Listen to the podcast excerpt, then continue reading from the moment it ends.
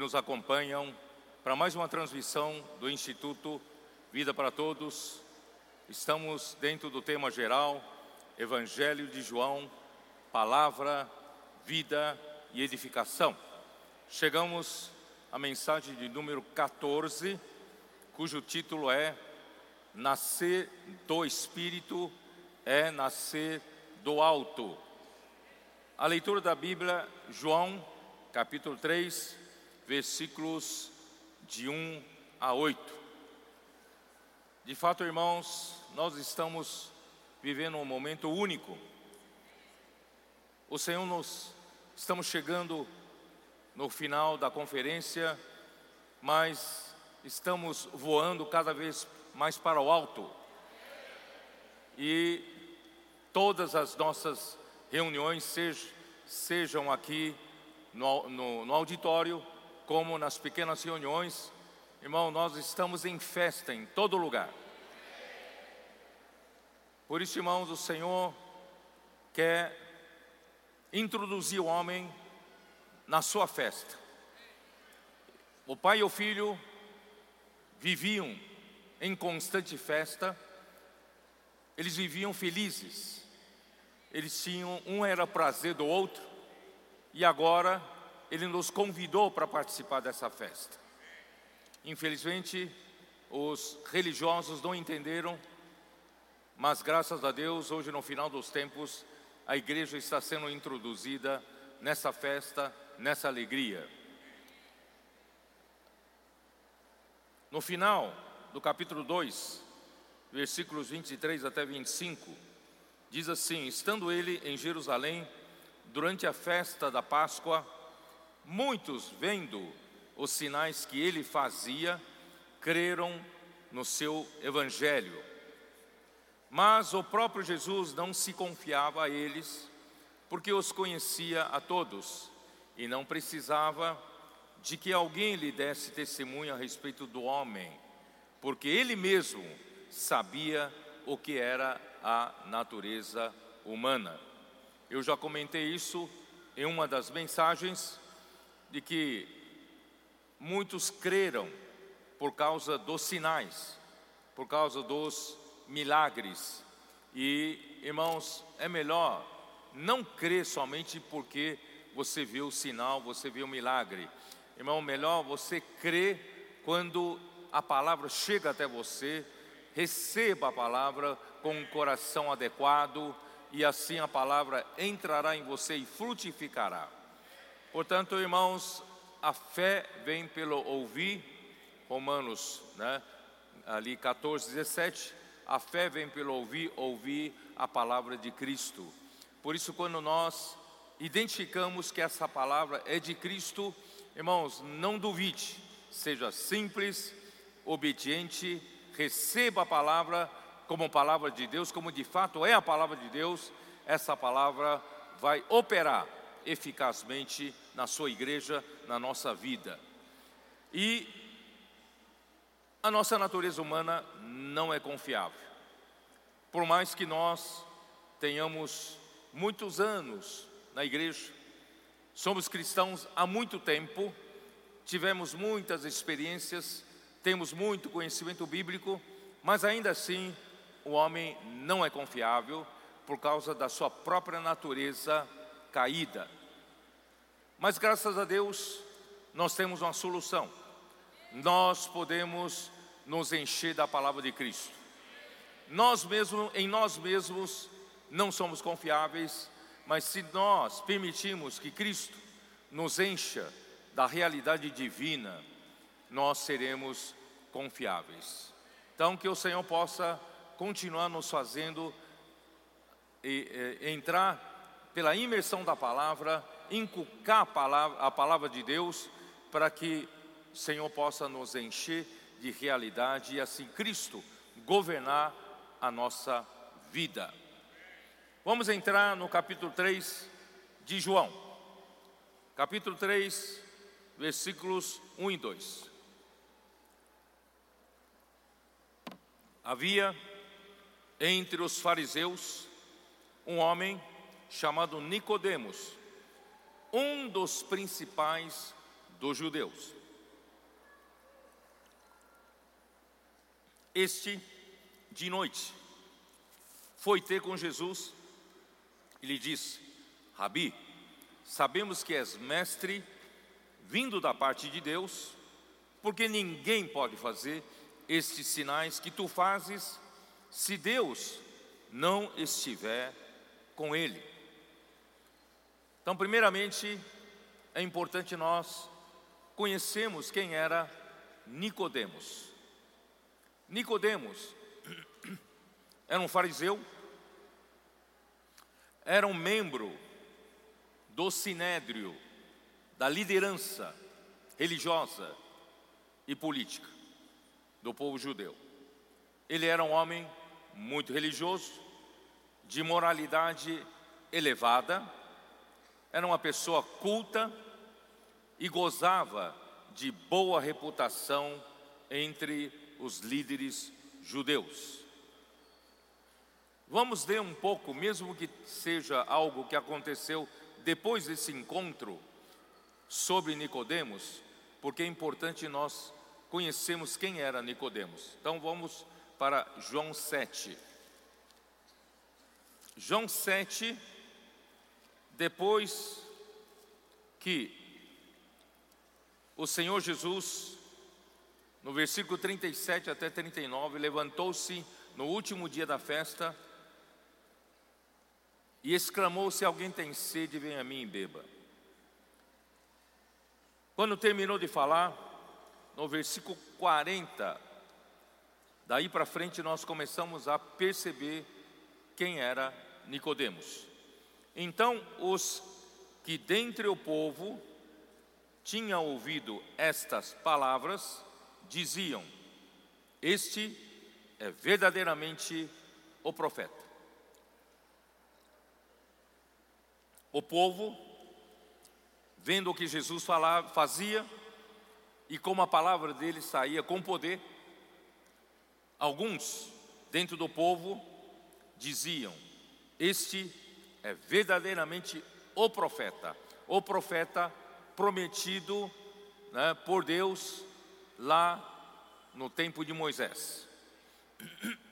E outros diziam: Ele é o Cristo. Outros, porém, perguntavam: Porventura o Cristo virá da Galileia? Em outras palavras, da Galileia pode vir Cristo? Pode vir um profeta? Não diz a Escritura que o Cristo vem da descendência de Davi? e da aldeia de Belém, donde era Davi, assim houve uma dissensão entre o povo por causa dele. Alguns dentre eles queriam prendê-lo, mas ninguém lhe pôs as mãos. Antes disso, no versículo 32, os fariseus, ouvindo a multidão murmurar estas coisas, a respeito dele, juntamente com os principais sacerdotes, enviaram guardas para o prenderem. Quer dizer, os fariseus, juntamente com os principais sacerdotes, se juntaram e enviaram guardas para prender a Jesus. Versículo 45: a esses guardas voltaram Voltaram, pois, os guardas à presença dos principais sacerdotes e fariseus, e esses lhes perguntaram: Por que não o trouxeste? Responder, responderam eles: Jamais alguém falou como este homem. Jamais alguém falou como este homem a sua palavra saía da sua boca com poder.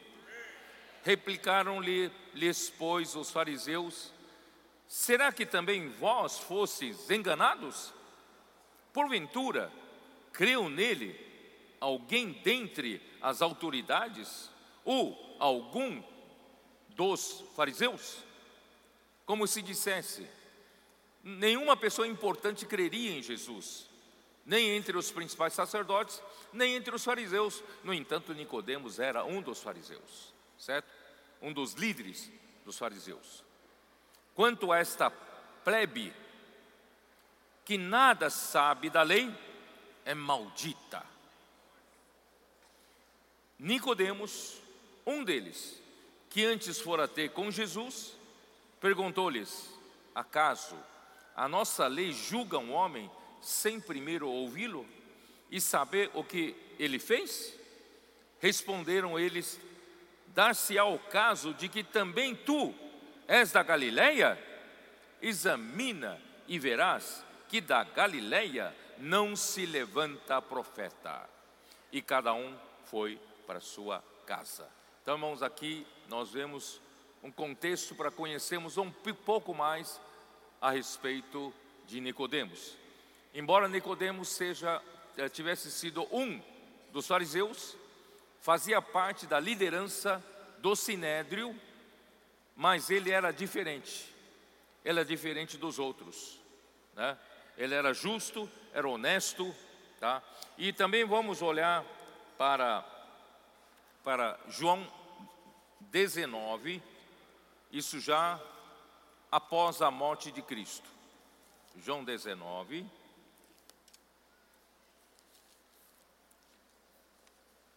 Versículo 39.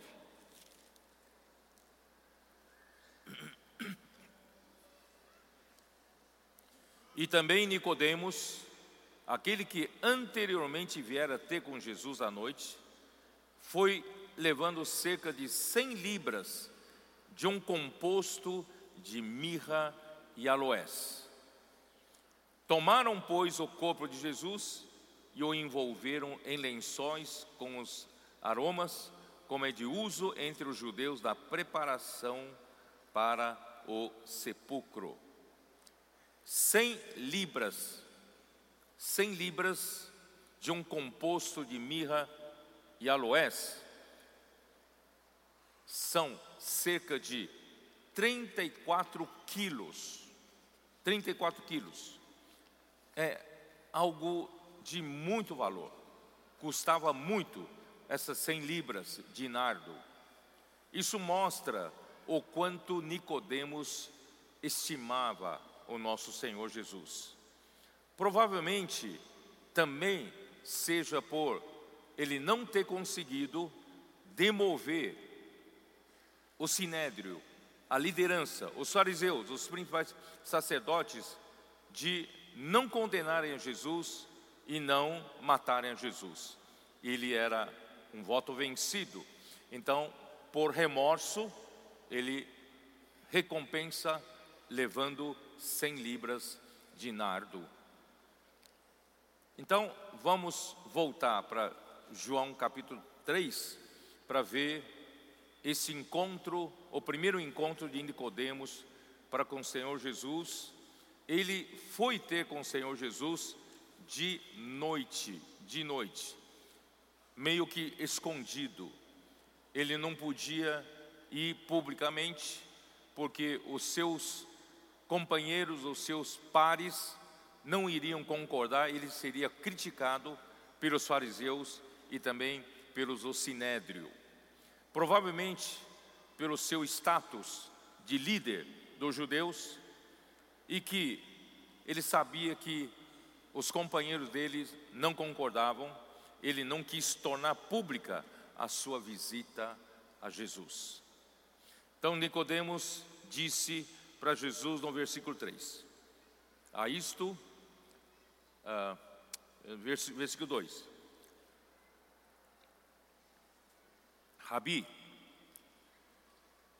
sabemos que és mestre, vindo da parte de Deus, porque ninguém pode fazer estes sinais que tu fazes, se Deus não estiver com ele. Irmãos, Nicodemos havia alcançado um nível de padrão humano muito elevado. Ele era alguém respeitado, ele era alguém idoso, idoso, porque quando ele falou uh, em versículo 4, perguntou-lhe Nicodemos: Como pode um homem nascer sendo velho? Provavelmente era porque ele já estava velho. E você, quantos anos você acha que Jesus tinha na época? Por volta de 30 anos. 30 anos de idade. E ele já era velho. Eu não sei qual idade é considerado velho naquela época, pelo menos hoje, né? A partir de 60 anos já é considerado idoso, se bem que hoje 60 anos ainda está jovem, né? Porque eu já tenho mais de 70, né? Ainda me considero um jovem.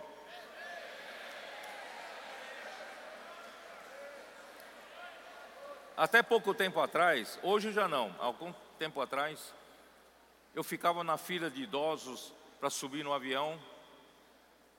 As, as funcionárias me falavam que essa fila é só para os idosos.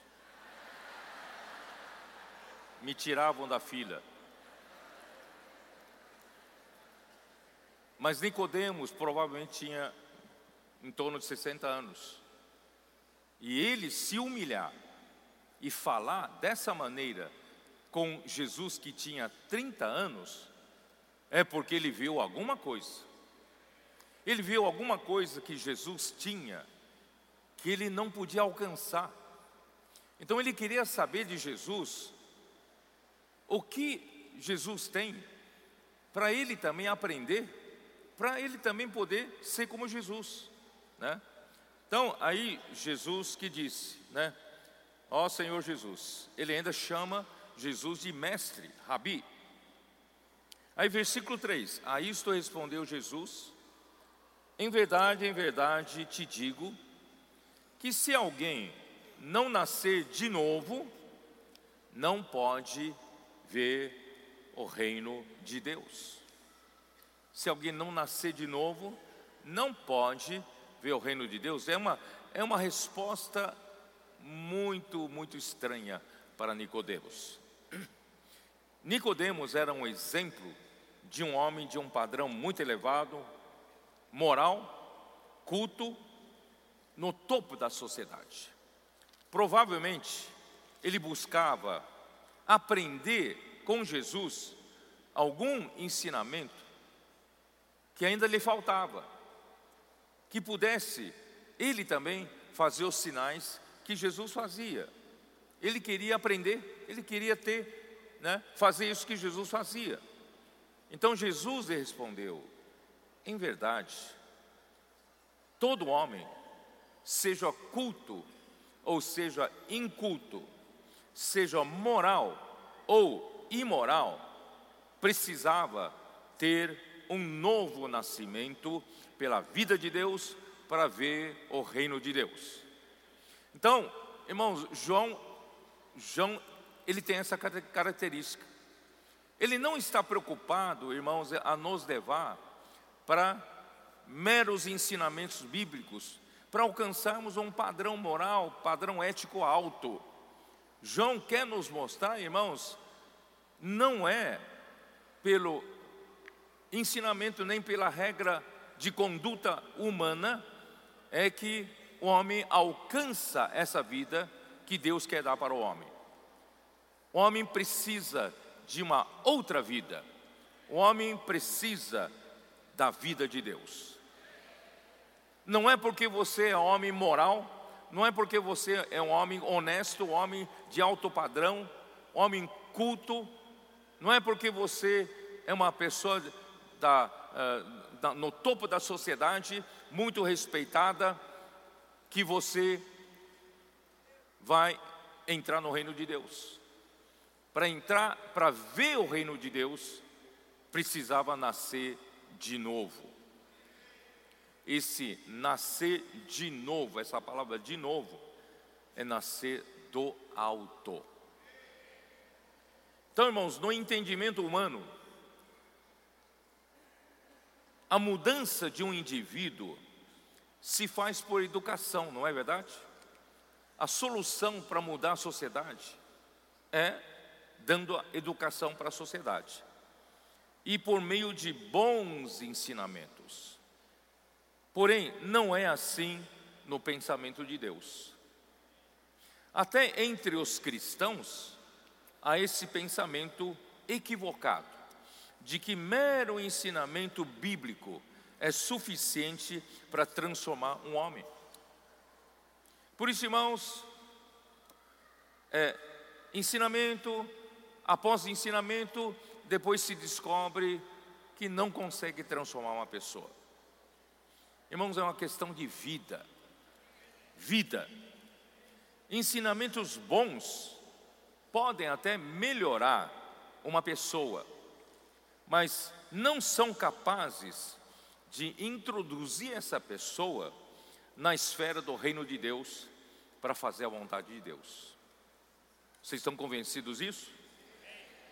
Por exemplo, para fazer parte do reino vegetal, você precisa ter a vida vegetal, não é?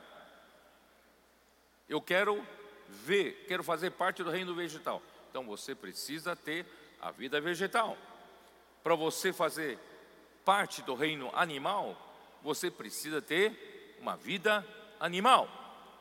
E para você fazer parte do reino de Deus, então você precisa de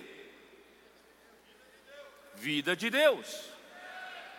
Então não é uma questão de comportamento apenas, é uma questão de vida.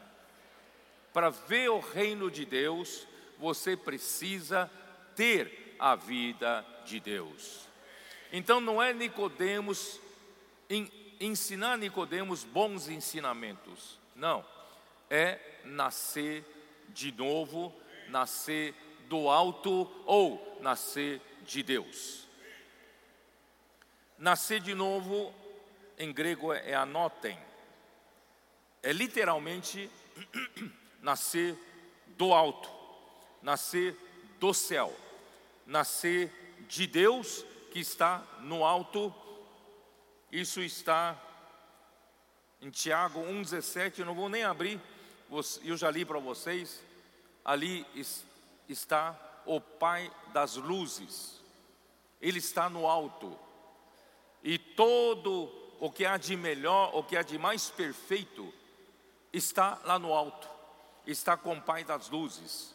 Por isso, irmãos, se nós queremos o melhor, nós queremos fazer aquilo que o homem de padrão mais elevado não consegue fazer, que só quem está no reino de Deus consegue fazer, então precisamos nascer lá do alto, onde estão as melhores coisas, onde está o dom perfeito. João já havia nos dado o caminho de como nascer de novo. Isso não falou? Ele não falou em João capítulo 1, versículo 12? O que, que ele falou? Mas a todos quantos o receberam, deu-lhes o poder de serem feitos filhos de Deus, a saber, aos que creem no seu nome. Veja como isso realmente representa a graça. Irmãos, para ser filho de Deus, para nascer do alto, para nascer num lugar lá no alto onde tudo é perfeito, onde tudo é o que há de melhor, o homem não precisa pagar penitências, o homem não precisa ter, fazer grandes obras e esforço próprio para alcançar, né, ser alguém do reino de Deus. Não, é tão simples, é só receberem a Jesus. Que significa receber a Jesus? João 1,12 explica. Que é receber a Jesus? É crer em Jesus, crer no nome de Jesus. É tão simples, não é? Romanos 10, dá uma olhada. Tão simples.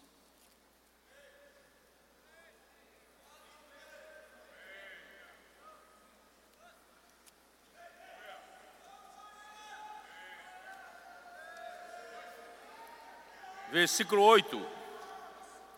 Como se, porém, que se diz: a palavra está perto de ti, na tua boca e no teu coração. O que, que é isso aí? É a palavra da fé. É a palavra que vai te, te fazer nascer do alto. Isto é, a palavra da fé que pregamos. Se com a tua boca confessares Jesus como Senhor e em teu coração creres que Deus o ressuscitou dentre os mortos, será salvo. É tão simples, tão rápido, tão fácil. Não precisa subir 100 degraus de uma escada sobre milho. Não precisa pagar penitência, não precisa flagelar o seu corpo, privar o seu corpo de comida ou de sono. Não precisa, basta crer em Jesus. Basta confessar com a tua boca que Jesus é o teu Senhor e crer no coração que Deus o ressuscitou dentre os mortos, será salvo. Porque com o coração se crê para a justiça, com a boca se confessa a respeito da salvação, porquanto a Escritura diz: todo aquele que nele crê não será confundido, pois não há distinção entre judeu e grego, uma vez que o mesmo é Senhor, é o Senhor de todos, ele é rico para com todos os que o invocam. Por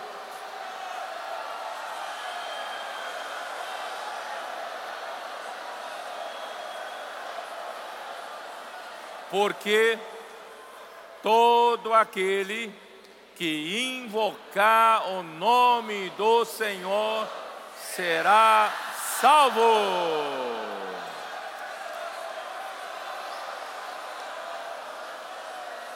É tão simples, é muito simples.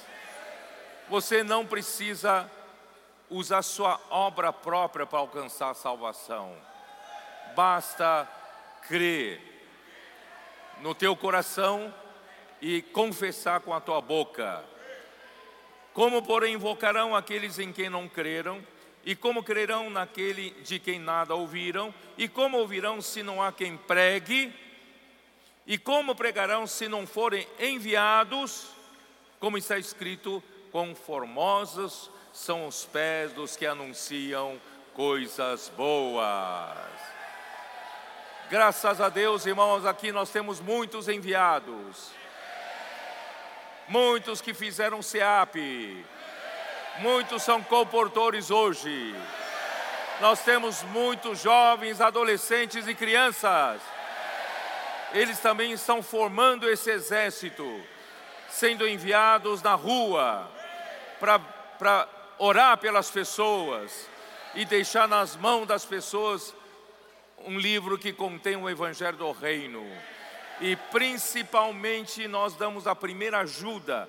O primeiro socorro, irmãos, é ajudar a pessoa a crer e invocar o nome do Senhor.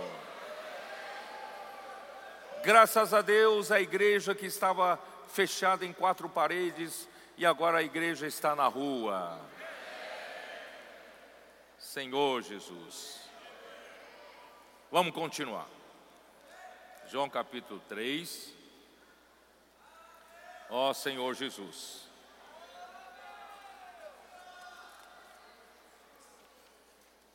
Perguntou Nicodemos, versículo 4.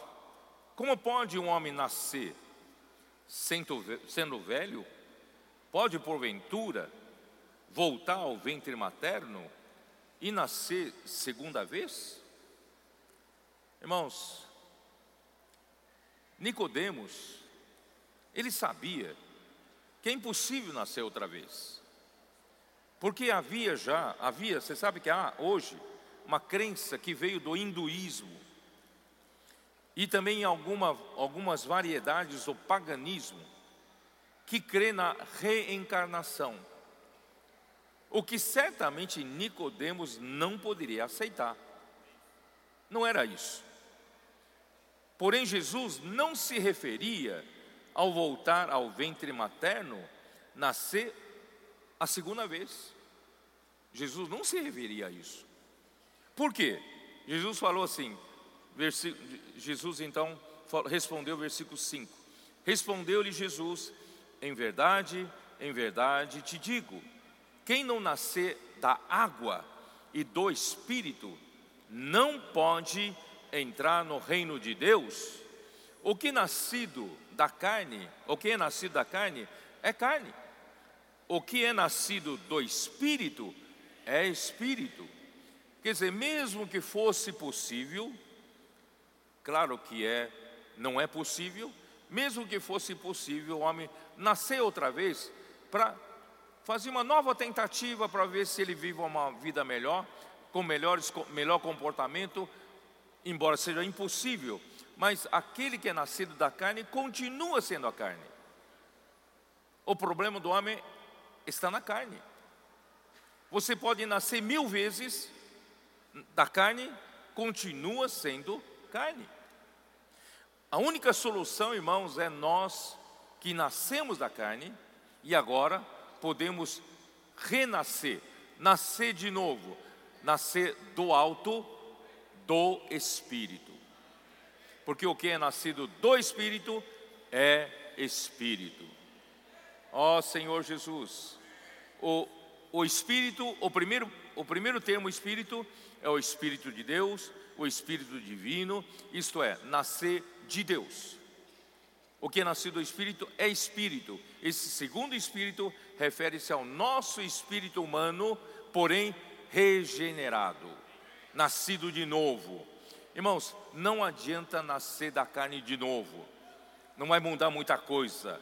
Nós precisamos nascer do alto, nascer de Deus, nascer do Espírito.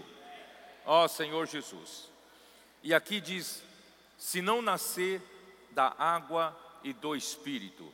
Irmãos, aqui é de, um, de uma difícil interpretação, muito difícil interpretação. Que água é essa?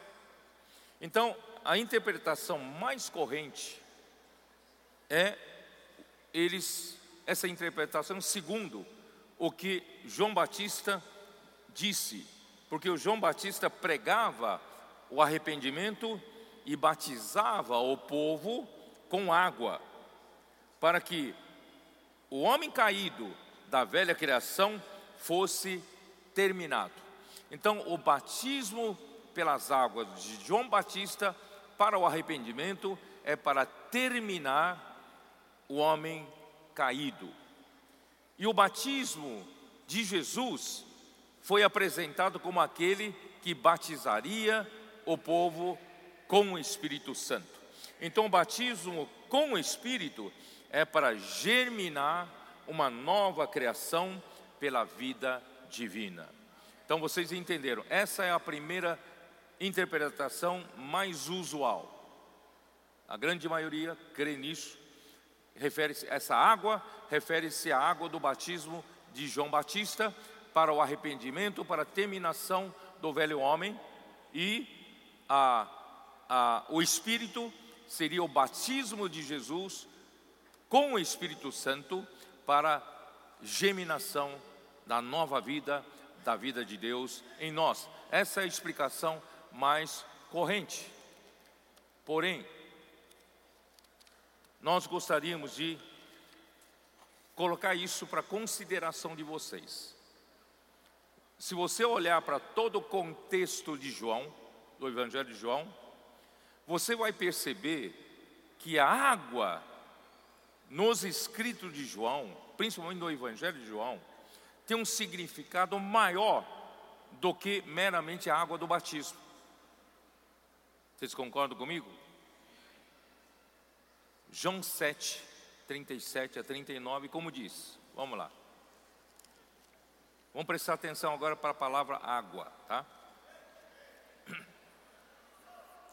No último dia, o grande dia da festa, levantou-se Jesus e exclamou: Se alguém tem sede, venha a mim e beba.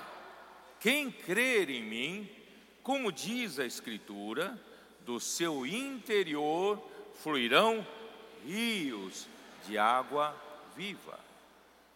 Essa água certamente não é do batismo. Essa água refere-se à água da vida e água do Espírito. Versículo seguinte diz: Isto ele disse com respeito ao Espírito que haviam de receber os que nele crescem, pois o Espírito até aquele momento não fora dado, porque Jesus não havia sido ainda glorificado. Então aqui tem água. João 4, 14, o que Jesus falou para a mulher samaritana, né? Versículo 14: Aquele, porém, que beber da água, água que eu lhe der, nunca mais terá sede. Pelo contrário, a água que eu lhe der será nele uma fonte a jorrar para a vida eterna.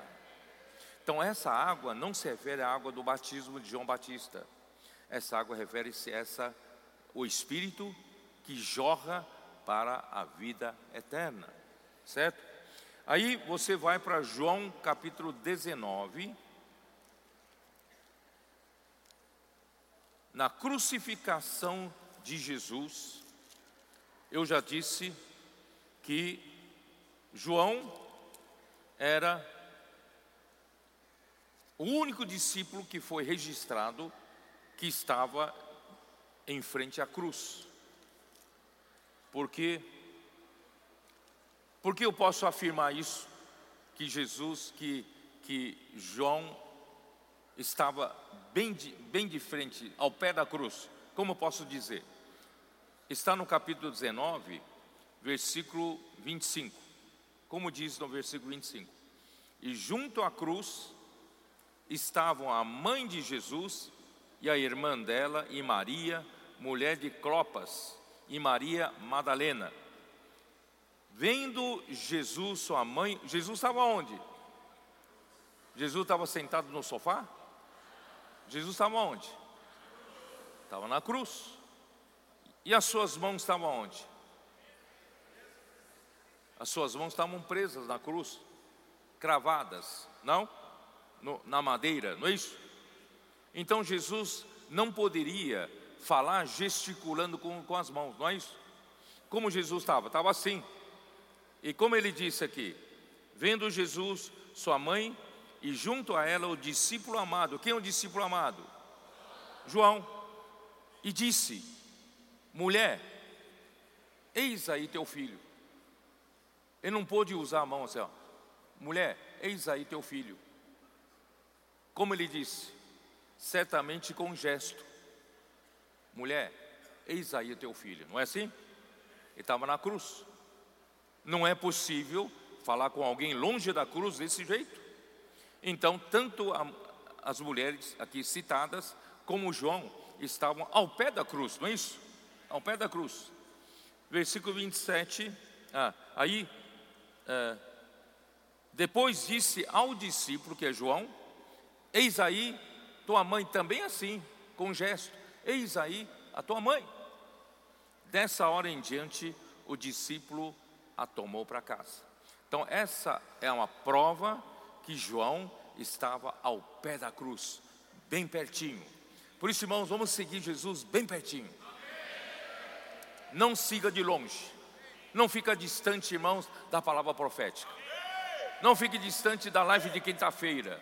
Não fica distante da live de sábado, da palavra de domingo. E, irmãos, vamos, vamos seguir de perto. Aí João que estava perto, o que, que ele viu? Ele viu uma coisa que a maioria das pessoas não viu.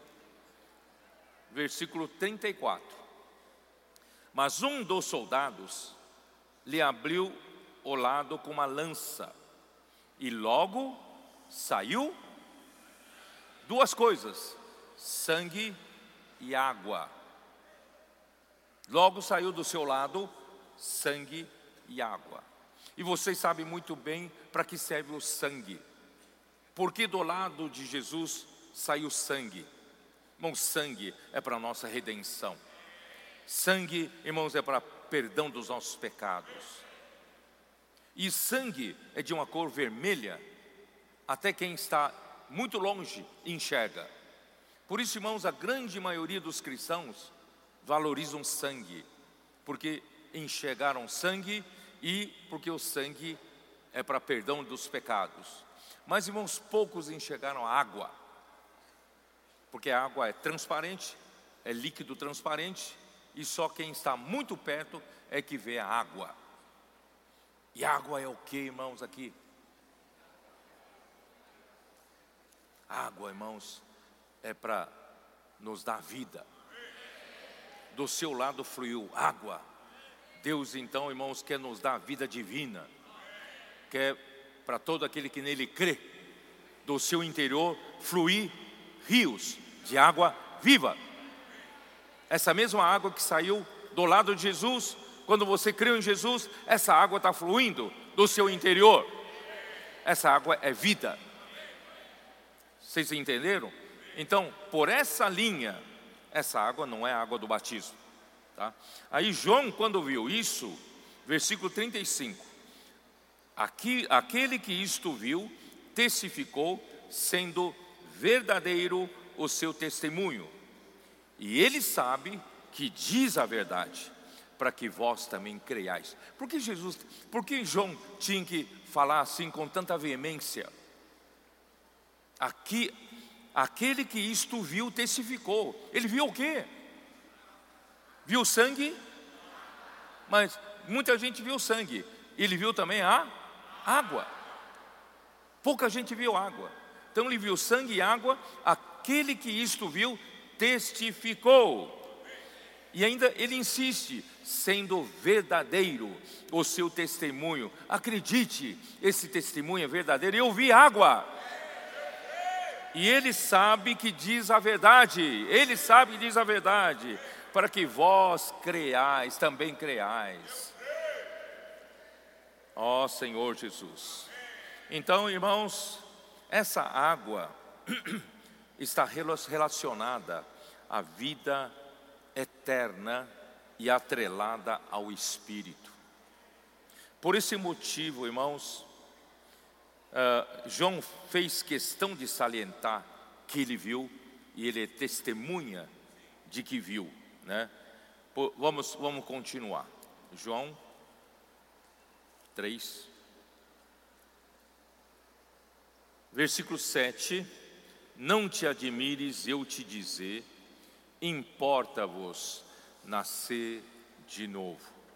Portanto, irmãos, João escreveu isso não, não só Jesus falando para Nicodemos, mas ele quer falar conosco. Importa-vos, aqui fala importa-vos, importa-vos nascer de novo. Irmãos, não é somente uma questão de boa conduta, não é ser um bom cristão, mas, irmãos, é nascer de novo, é nascer de Deus, nascer lá do alto. Irmãos, quem nasce do alto e tem a vida de Deus, essa vida, irmãos, leva o homem a viver uma vida de acordo com a vontade de Deus. É só assim que o homem consegue fazer a vontade de Deus não é por meio de ensinamentos que o homem muda seu comportamento, que o homem é transformado. Não, não é somente pela educação, não, mas é pelo novo nascimento. Mas não é só pelo novo nascimento. Nós precisamos nascer do alto, temos a vida do alto, mas a partir desse momento em que você nasceu de novo, você precisa viver por essa vida. Não sei se vocês me entenderam. Não é só nascer de Deus, não é só nascer do alto. Você precisa, a partir de agora, viver por essa vida que é lá do alto. Por isso que o versículo seguinte diz, versículo 8: O vento sopra onde quer. ouves a sua voz, mas não sabes de onde vem, nem para onde vai, assim é todo o que é nascido do Espírito. Irmão, daqui para frente, quando você já recebeu essa nova vida, irmãos, não viva mais pela vida antiga, não viva mais pela vida da carne, viva pela vida do Espírito. Irmão, teve uma, quando era jovem, ouvi uma mensagem muito interessante. Uma mensagem que dizia o seguinte: agora que nós nascemos do alto, nós temos. O homem ficou complicado, de certa forma, porque o homem que não nasceu de novo, ele tem uma vida só, uma vida que é nasceu da carne, não é isso? Ele vai viver pela carne. Mas agora, nós que nascemos do alto, nascemos de novo, agora nós recebemos, além da vida que ganhamos nossos pais, né? Que veio do nosso nascimento segundo a carne, nós ganhamos uma vida do céu, do alto, ganhamos a vida de Deus. Não sei se você percebeu que nós ficamos complicados. Porque nós somos uma pessoa que tem duas vidas. Então há uma possibilidade de você viver ou por uma vida ou por outra. Como é que você administra essa complexidade? Como é que você está administrando?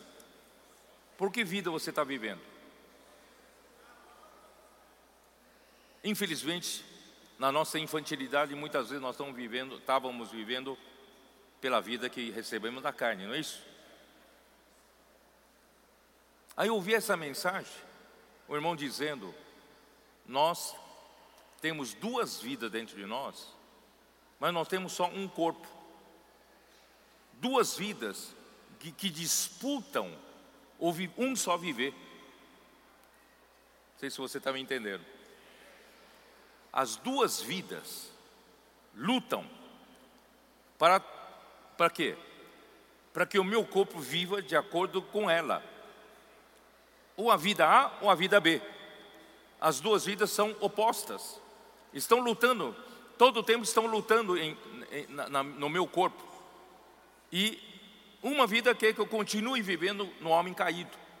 Mas a vida nova, a vida de Deus, quer que eu viva de acordo com a vida de Deus. Por isso que o Paulo fala, agora complicou. Tenho duas vidas disputando um só viver, um só corpo. Por isso que Paulo em Romanos 7 fala: Desventurado homem que sou, o bem que prefiro, eu não consigo fazer, o mal que eu detesto, esse sim eu faço. Aí eu descubro que o mal habita em mim temos duas vidas. Você não tem esse conflito, não?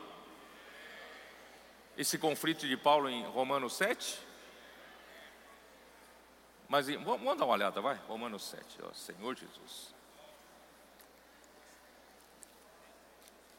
Romanos 7. Está complicado, né? A nossa vida ficou complicada.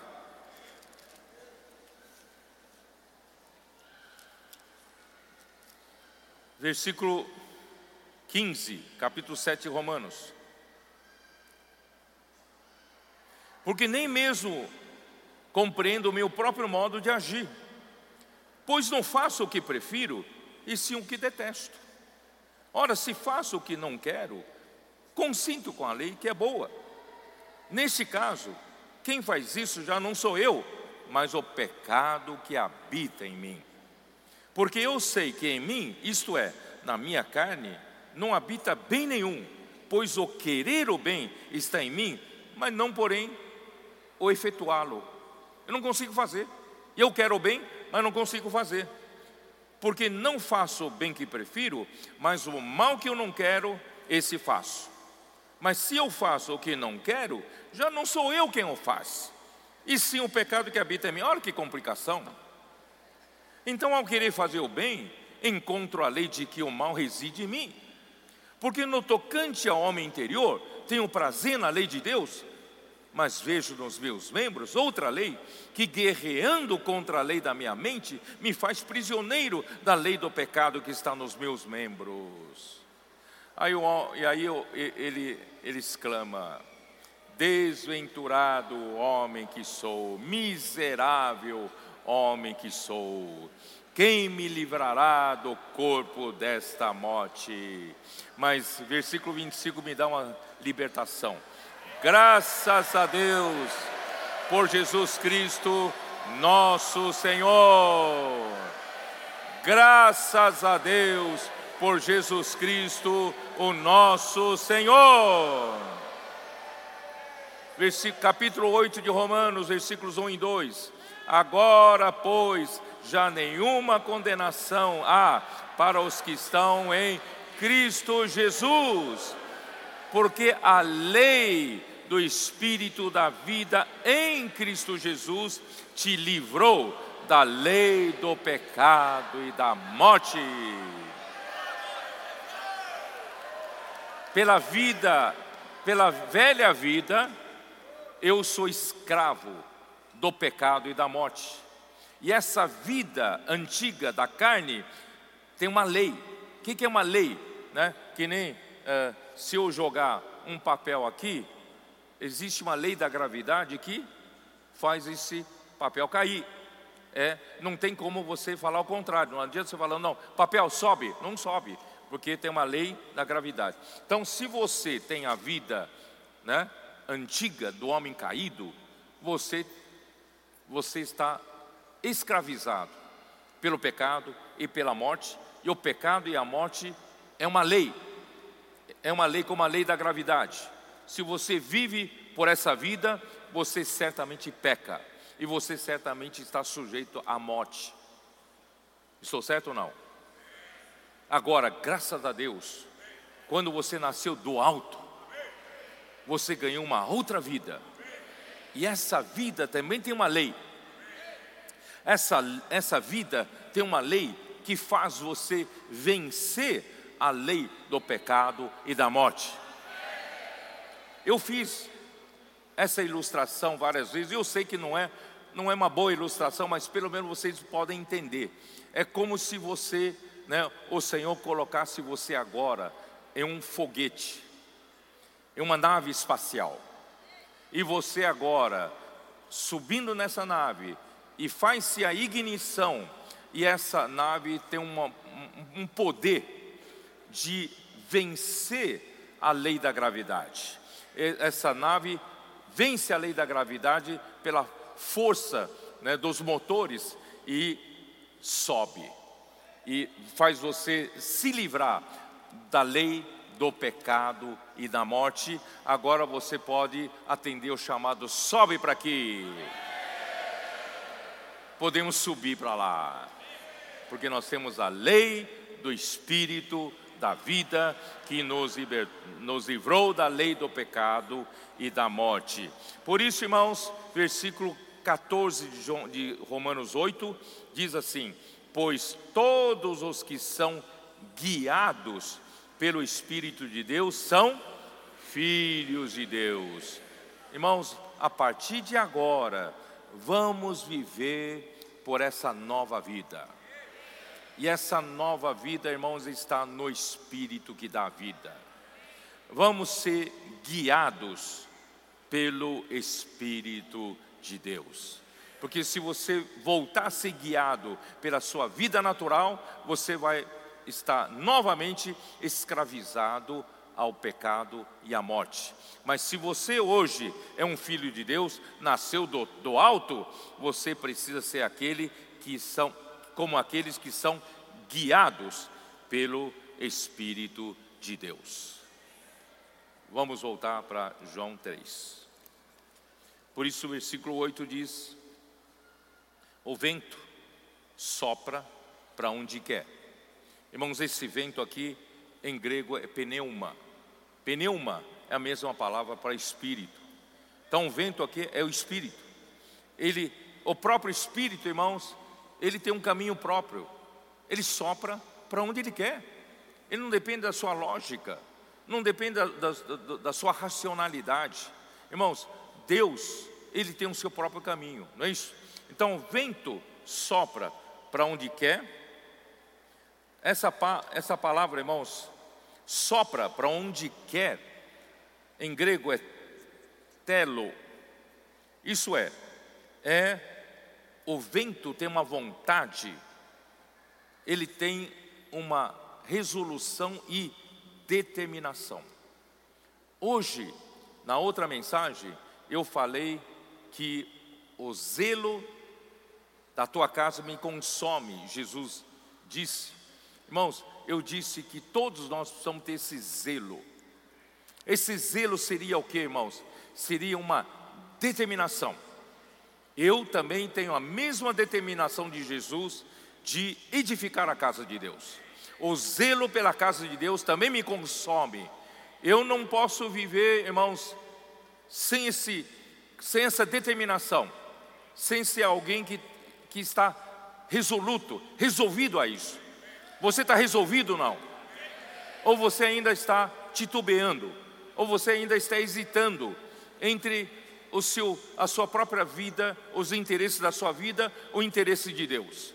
Irmão, vamos estar resolvidos? Porque esse, esse, o vento sopra para onde quer, esse onde quer, irmãos, é o que o vento resolveu. Ele tem uma, ele tem uma resolução e ele tem uma determinação, ele tem um desejo, ele tem uma vontade, ele tem um prazer. Ele gosta de fazer do jeito que ele quer fazer. Irmãos, vamos segui-lo? Deixe a sua vontade. A vontade dele tem prioridade. Vamos seguir esse vento. Vamos seguir a vontade do vento. Vamos seguir a determinação do vento. Que a determinação do vento seja a minha determinação. O Espírito, irmãos, não segue a lógica humana. Ele segue o seu próprio caminho, segundo o seu pensamento. Você sabe que em Provérbios 30, Provérbios 30. Não vou ler todo o versículo porque fala de outra coisa, mas aqui no capítulo 30, o versículo 16, é, é 18, ele fala assim: há três coisas que são maravilhosas demais para mim, sim, há quatro que não entendo. Eu vou falar do, só do número um: é o caminho da águia no céu o caminho da águia no céu, irmãos, são, é, é maravilhoso, maravilhoso demais para nós. Nós não sabemos, nós não conhecemos o caminho da águia no céu. O vento sopra para onde quer. Você não sabe de onde vem e nem para onde vai. Assim é todo o que é nascido do Espírito. Vamos seguir o vento? Isaías 55, Isaías 55, como diz: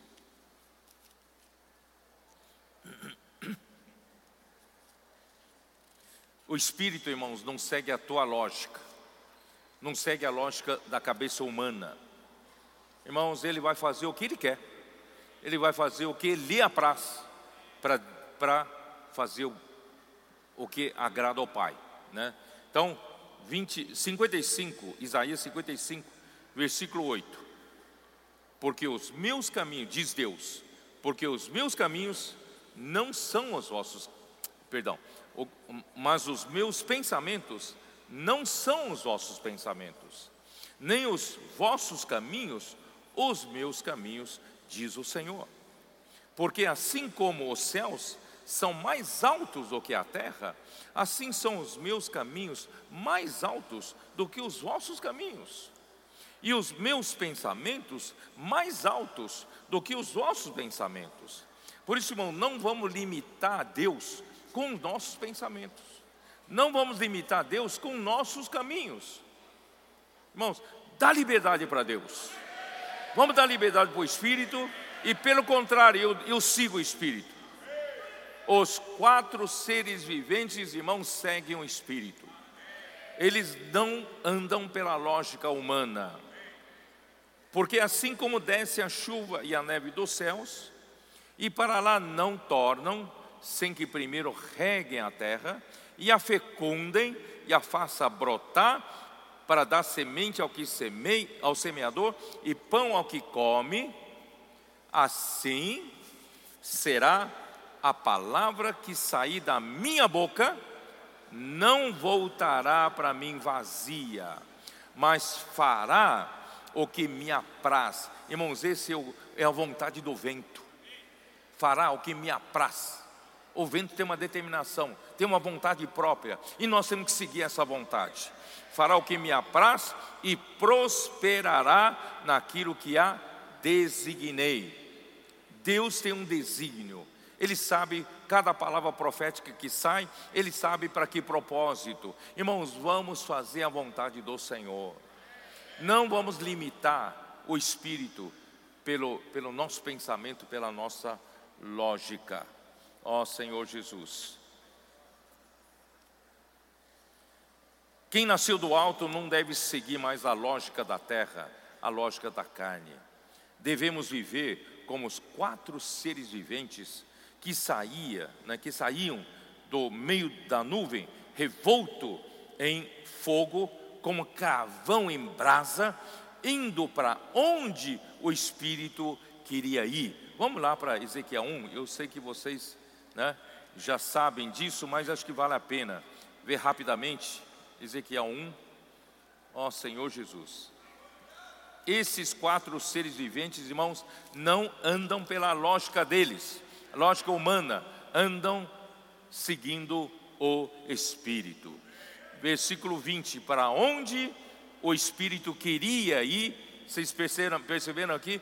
Onde o Espírito queria. Essa palavra queria é a determinação dele, é o desejo dele, é a vontade dele, é a resolução dele. Irmão, nós seguimos a vontade dele. Para onde o Espírito queria ir, os quatro seres viventes iam, pois o Espírito os impelia, e as rodas se levavam juntamente com eles, porque nelas havia o Espírito dos seres viventes. Senhor Jesus. Versículo 26.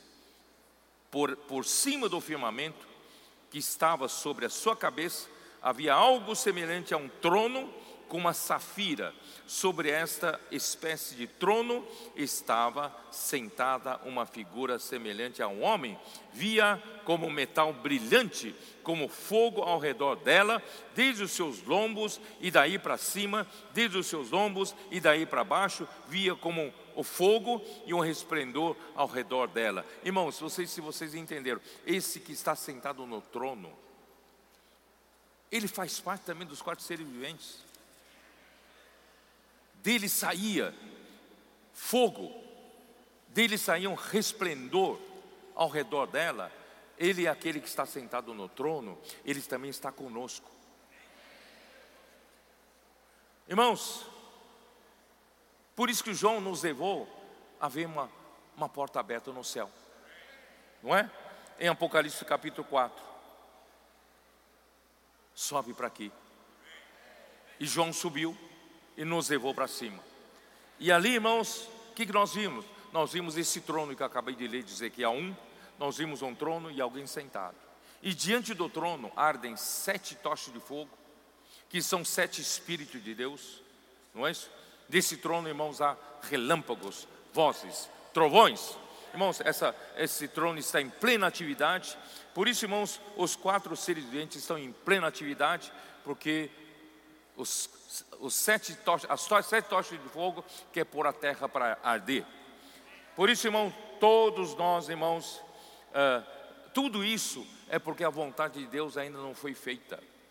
A vontade de Deus, irmãos, é a sua casa. E o zelo da tua casa me consome. Irmãos, essa responsabilidade consome o coração de Jesus. Por isso que Jesus em Mateus 16, 18, como diz? Jesus disse para Mateus, disse Deus, disse para Pedro: Também eu te digo que tu és Pedro, e sobre esta pedra edificarei a minha igreja, e as portas do Hades não prevalecerão contra ela. Dar-te-ei as chaves do reino dos céus, o que ligares na terra terá sido ligado nos céus, e o que ligar, desligares na, na terra terá sido desligado nos céus. Irmãos, esse é o que? É a autoridade que Deus deu para nós. Os quatro seres viventes agora estão ligados à cabeça, e a cabeça que é Cristo, ele tem, recebeu uma responsabilidade do Pai de edificar a igreja, e ele está determinado a isso. Ele tem zelo. Você tem zelo? Irmão, nós precisamos ter o mesmo zelo, a mesma determinação. Não podemos ser marinha moles. Temos que ter fibra. Para fazer a vontade de Deus precisa de fibra. Determinação. Vamos ter a mesma determinação de Jesus. Enquanto a casa do Senhor não foi edificada, eu, como diz Davi, eu não vou descansar minhas pálpebras. Eu também sou assim. Eu, enquanto a vontade de Deus não terminar de ser feita, o encabeçamento de Cristo não for realidade aqui na terra, irmãos, eu não descanso. Eu sou um com, com cabeça. Ele tem essa determinação, eu também tenho. Então, se a igreja tem essa determinação, irmão, Cristo é um com a igreja. Mateus 28.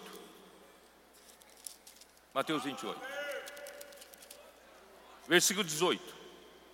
Jesus aproximando-se, falou-lhes, dizendo: Toda autoridade me foi dada no céu e na terra. Jesus disse para a igreja: Eu já tenho toda a autoridade. Agora vou, vou dar essa autoridade para vocês. Vocês vão cooperar comigo para fazer aquilo que eu tenho que fazer. O que eu tenho que fazer, irmãos? Edificar a minha igreja. Edificarei a minha igreja. Então, eu vou dar minha autoridade para vocês. Ide, ide, portanto, ide, ide. Ide, portanto, fazer discípulos de todas as nações batizando-os em nome do Pai e do Filho e do Espírito Santo, ensinando-os a guardar todas as coisas que eu vos tenho ordenado. A palavra profética é sempre uma ordem. E eis que estou convosco. Irmãos, ele não só foi recebido para a, a, a mão direita de Deus lá no céu. Ele fala assim: Eis que estou convosco todos os dias até a consumação do século. Eu não, de um lado, estou à direita do Pai, mas por outro lado, eu não descanso. Eu não descanso enquanto eu não realizar essa responsabilidade que eu recebi do Pai, que é a edificação da igreja. E quem vai fazer esse trabalho, irmão, são os quatro seres viventes. E quem são os quatro seres viventes? É a igreja com a cabeça atuando no céu. E a cabeça atua no céu, e quando a igreja sai né, para a rua, fazendo a vontade dele, a cabeça desce para cooperar conosco. Ele está conosco todos os dias até a consumação do século. Isso é, isso é confirmado também em Marcos, no último capítulo, versículo 16, versículo, capítulo 16, versículo 15, diz assim: E disse-lhes: Ide por todo o mundo e pregai o evangelho a toda criatura, quem for e, for batizado será salvo, quem porém não crer será condenado aí no versículo 19: De fato, o Senhor Jesus, depois de lhes ter falado, foi recebido no céu e assentou-se à destra de Deus. Mas olha o milagre no versículo seguinte, essa realidade dos quatro seres viventes. Cristo está no céu, mas olha o que acontece quando a igreja faz conforme o seu mandamento. E eles, eles quem? A igreja e eles sendo partido, pregaram em toda parte. Posso orar por você? Posso orar por você? Pregaram por toda parte, zigue-zagueando. Aí, quem coopera com eles? Aquele que foi sentar no céu, desce para cooperar com, com eles, cooperando com eles o Senhor. Mas ele coopera de que maneira? Confirmando a palavra. O nosso Senhor, irmão, coopera conosco quando nós saímos para pegar o Evangelho, cuidamos das pessoas, edificamos a igreja, o Senhor coopera conosco, confirmando cada palavra profética que Ele nos dá, por meio de sinais que se seguem. Irmãos, nós somos bem-aventurados, nós temos provado que os sinais têm nos seguido, têm seguido como uma confirmação da palavra profética e a obra de Deus está avançando, está prosperando. Nós vamos para a África. O continente africano vai pegar fogo.